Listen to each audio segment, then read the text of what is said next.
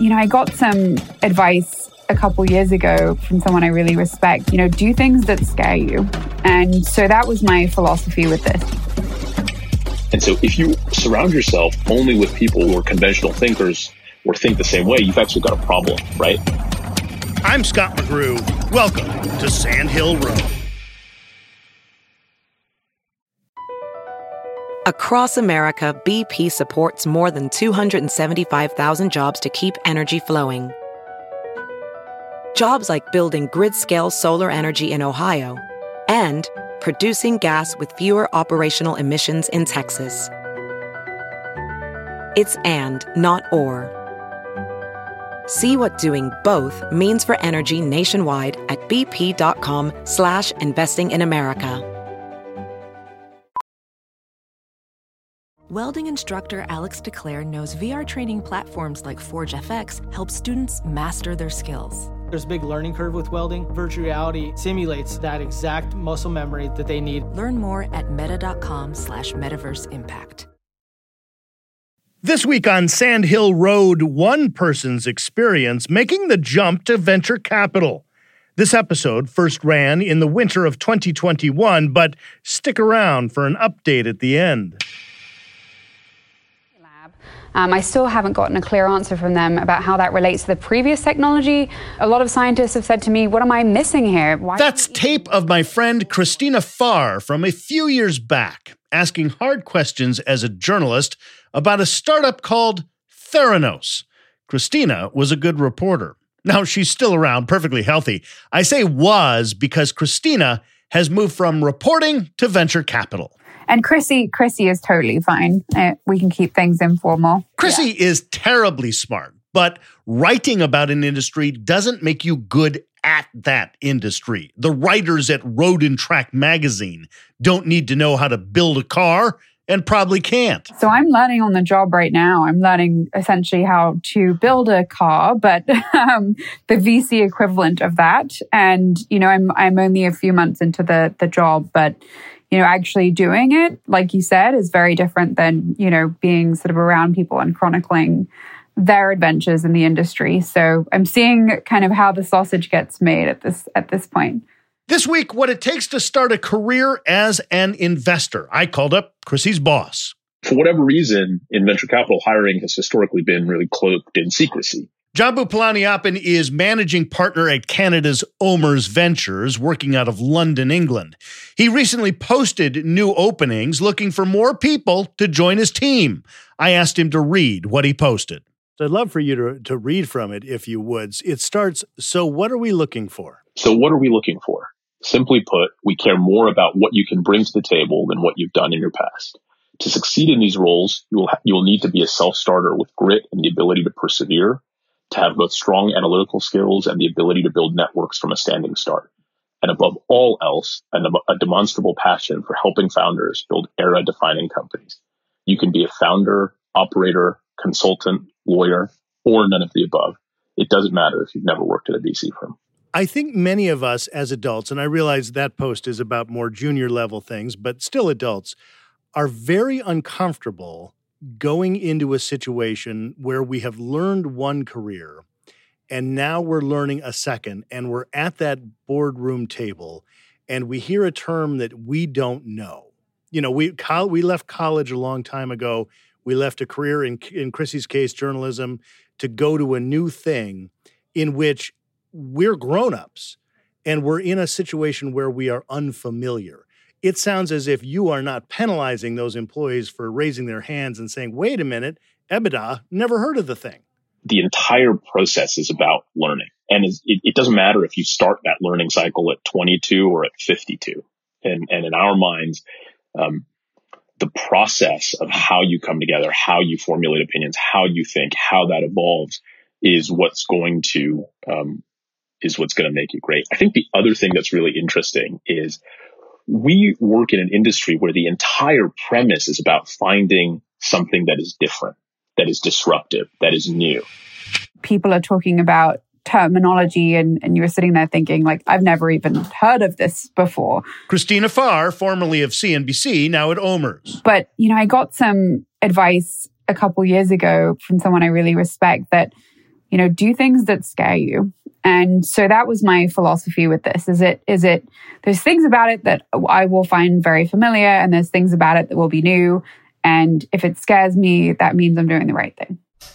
And so if you surround yourself only with people with who, who are conventional thinkers or think the same way, you've actually got a problem, right? The best investments, the best returns, the best historical exits have all been quote non-consensus we spend a lot of time, Scott, as journalists, asking questions and figuring out kind of how do we get to the right answer? You know, what are some of the best companies? And we also pick winners because, it, you know, imagine you're covering, say, the social media beat. Um, you want to be the person that is the one that pays attention to Jack Dorsey before everyone else knows who Jack Dorsey is. And the reason for that is because when Twitter becomes this big successful company and has its IPO, Jack Dorsey will still pick up the phone when, when you call because you paid attention to him when no one, when no one else would. And I think venture is very similar. We're also picking winners. So I'm trying to sort of ap- apply the same questioning and research skills to this new role that I, I really learned over my decade or so in, in the journalism field. So you actually want people who are different, who challenge you, who push and question. Jambu Palaniappan. A big part of, I think, what makes somebody successful is the ability to identify what those companies that are going to be world changing are and build relationships with founders to help support those companies through growth. So um, I think that the the reality of, of I think venture capital is that you have to be very good at a lot of different things, right? And and and so that sort of broad uh, generalist view, but but having a high degree of depth in you know uh, financial literacy, in uh, how to uh, be a great listener and coach, in how to think about um, you know M and A and how to support companies through inorganic growth, how to think about really challenging uh, people topics, always being a salesperson for your companies, um, that that's a pretty diverse skill set as well. And so people have to have the kind of willingness to to learn that.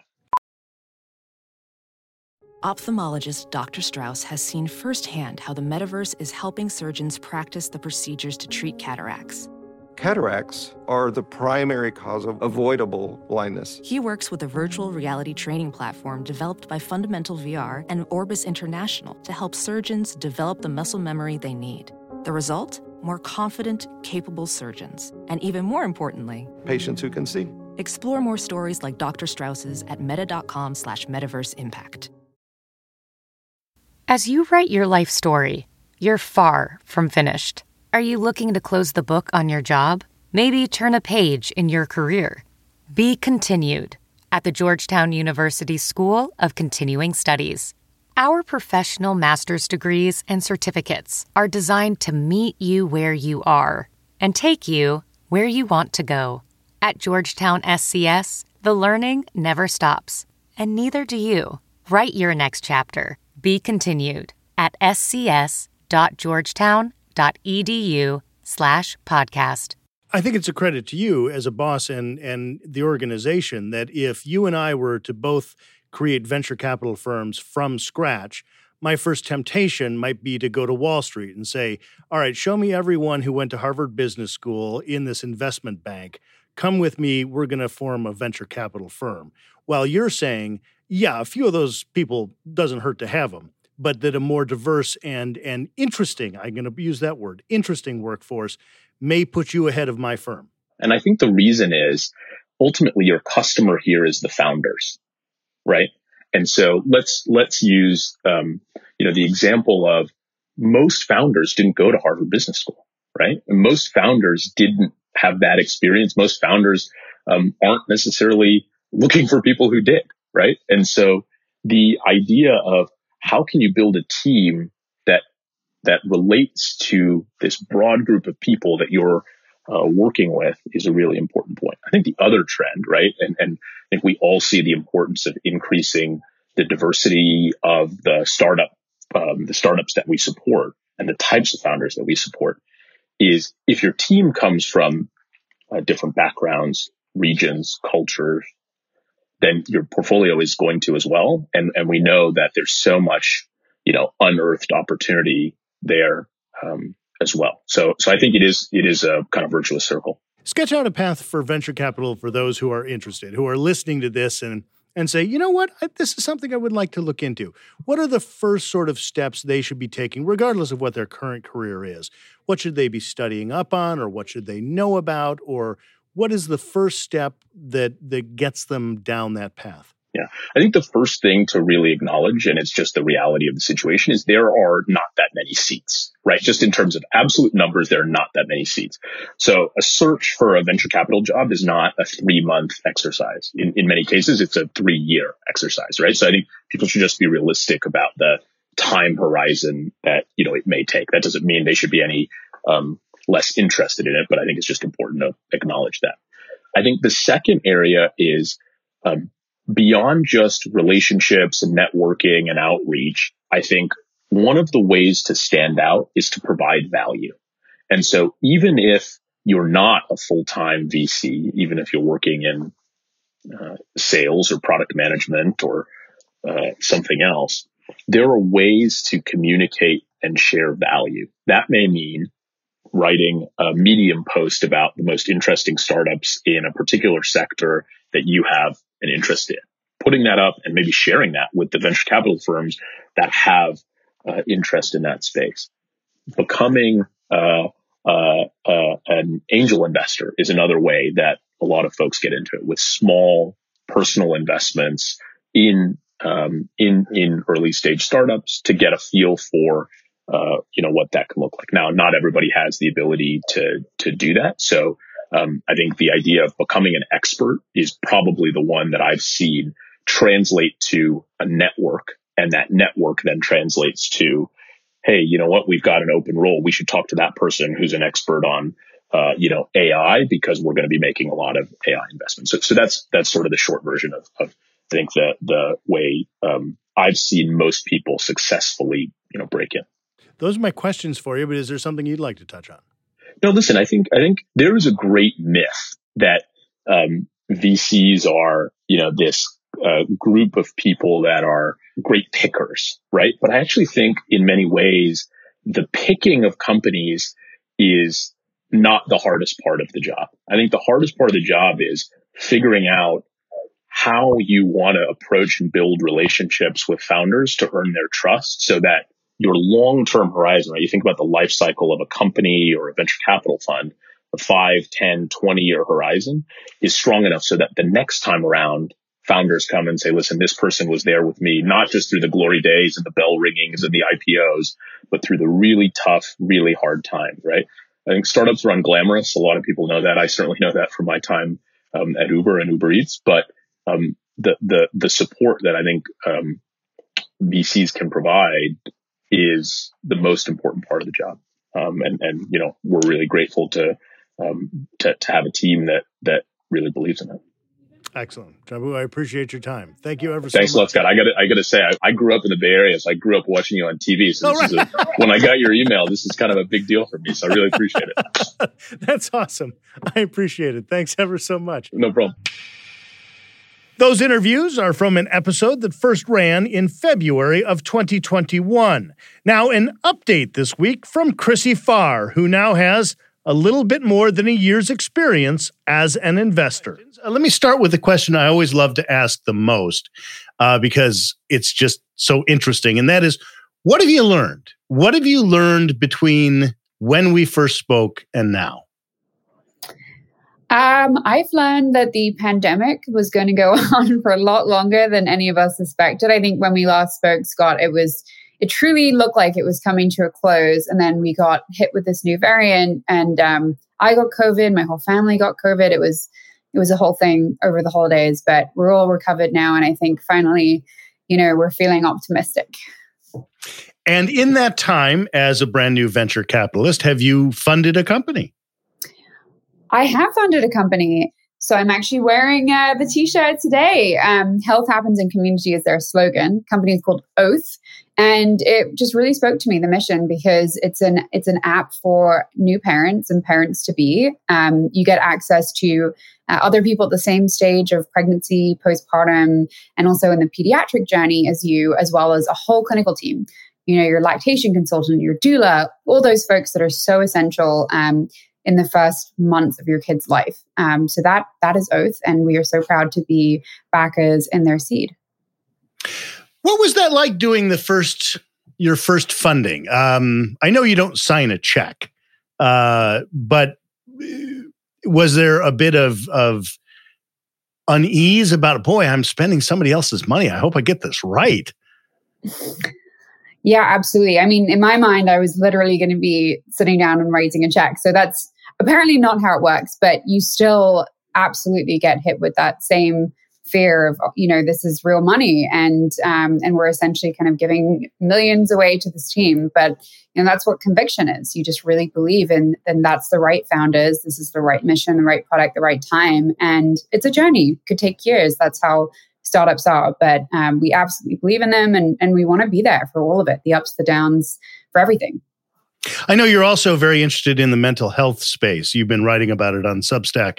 Uh, this is a situation where uh, lots of people need mental health care. Uh, and thanks to technology, we can reach so many more of them. Absolutely. Yeah. I mean, I think anyone who's been watching digital health play out will have seen the rise of companies like Talkspace and BetterHelp. It's been absolutely meteoric in the past five years. Nowadays, venture capitalists are starting to see more opportunities to treat people with more severe mental health issues. And those are the populations that have really been left out. You know, these are these are people who need a very specialized type of therapy. They may even need to actually see someone in person or just stay at a facility. Um, and right now, what we tend to have is more just app based therapy visits. So I think that's what you're going to see, Scott, in the next few years is just more solutions for people with eating disorders, with bipolar, and, and plenty of other conditions where there's just so much need and, and not nearly enough support. Well, I wish you the best of luck on your next venture. Thank you so much. Christina Farr of OMERS. Chrissy writes a Substack newsletter called Second Opinion. You can find it at ovsecondopinion.substack.com.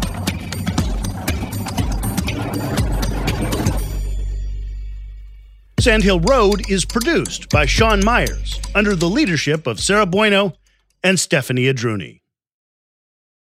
For more interviews with Silicon Valley's most influential entrepreneurs, check me out on TV at Press Here. That's Sunday mornings on NBC Bay Area and everywhere in the world on iTunes and at PressHereTV.com.